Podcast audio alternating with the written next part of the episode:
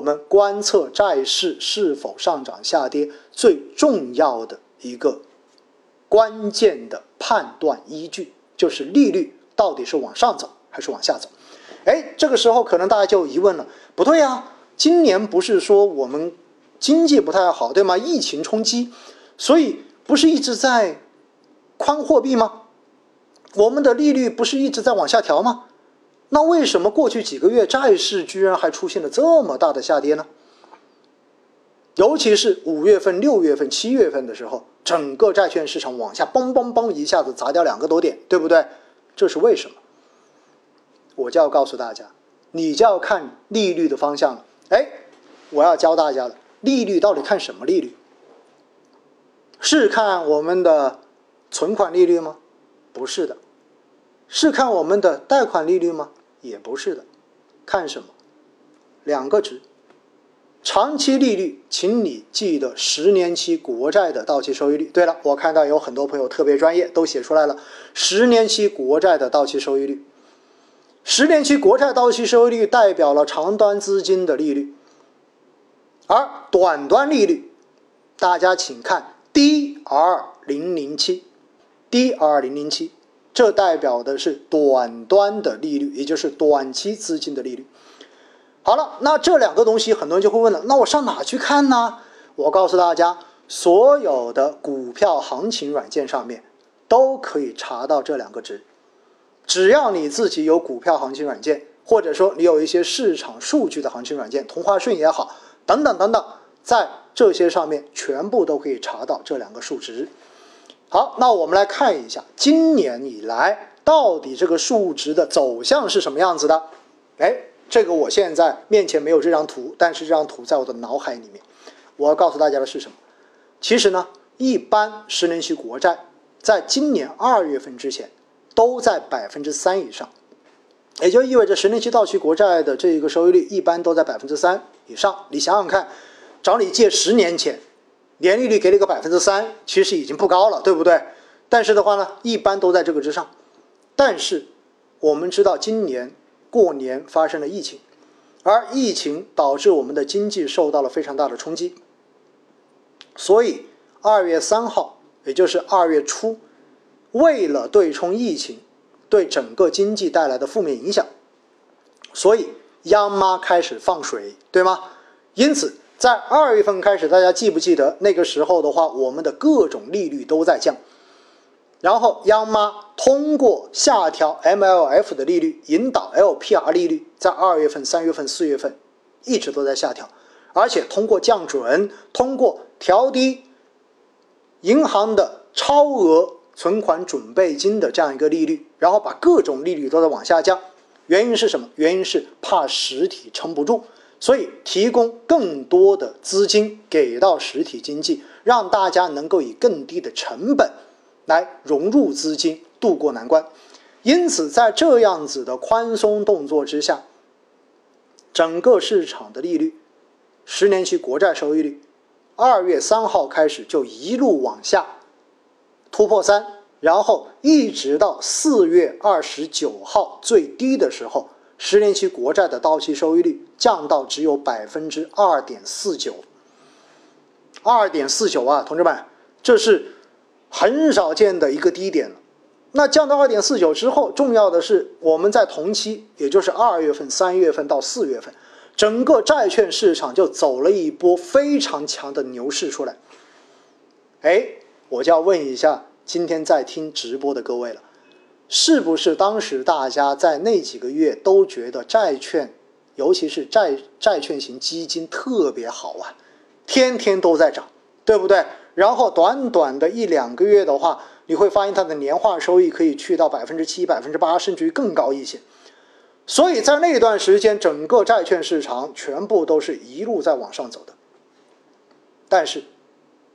从五月份开始，债市突然之间就发生了逆转，开始出现了非常大幅的下调。原因是什么？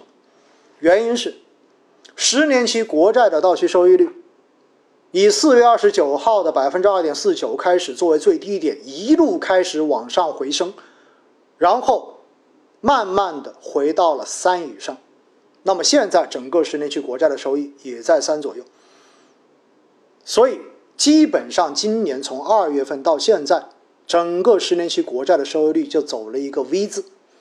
而在十年期国债收益率一路在往上走的时候，那么整个债券市场就开始往下掉。有，哎，我看到有朋友说了，今天的十年期国债到期收益率又回到三点一三了，对不对？所以我们看到没有，整个债券市场的走势基本上就跟整个十年期国债的到期收益率走势刚好是相反的。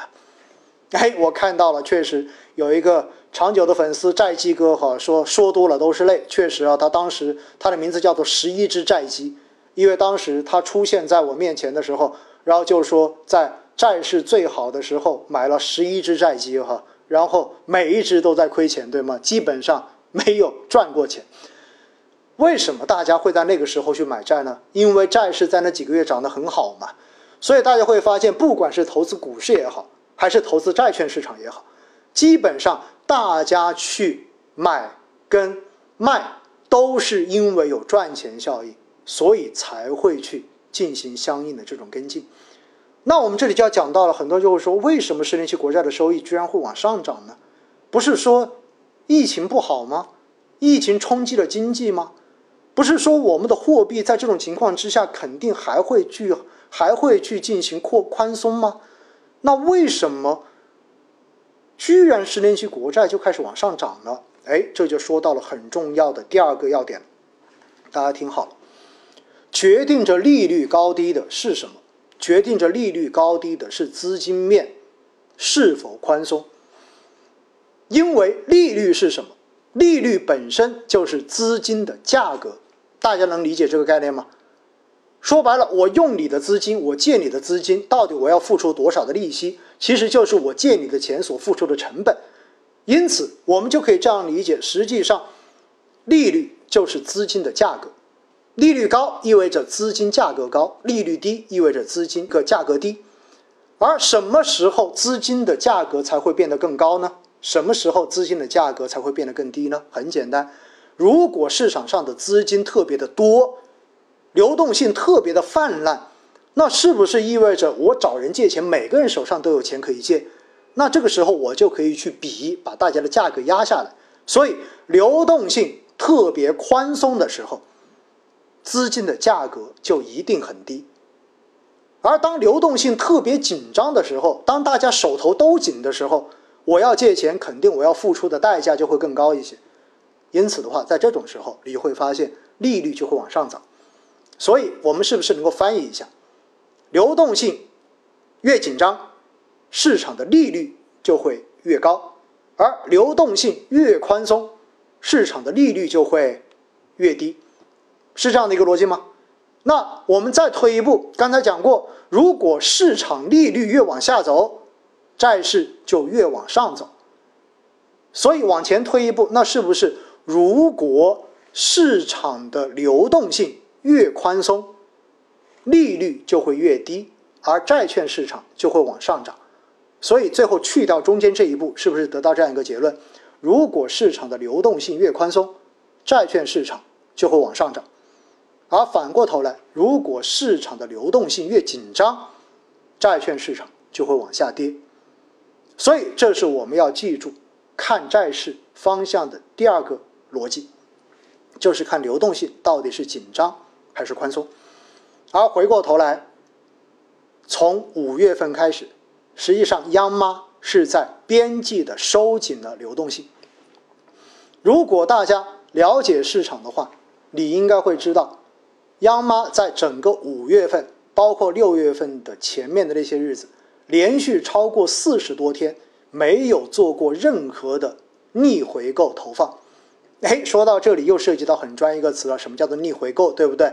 逆回购是央妈公开市场工操作工具之一，也就是逆回购的操作意味着央妈向市场投放流动性，而如果连续四十多天没有向市场上面放水。但是又有前期到期的这些逆回购要回笼资金，实际上就意味着整个市场上的流动性是在出现了净回笼的，也就意味着市场上面的水越来越少。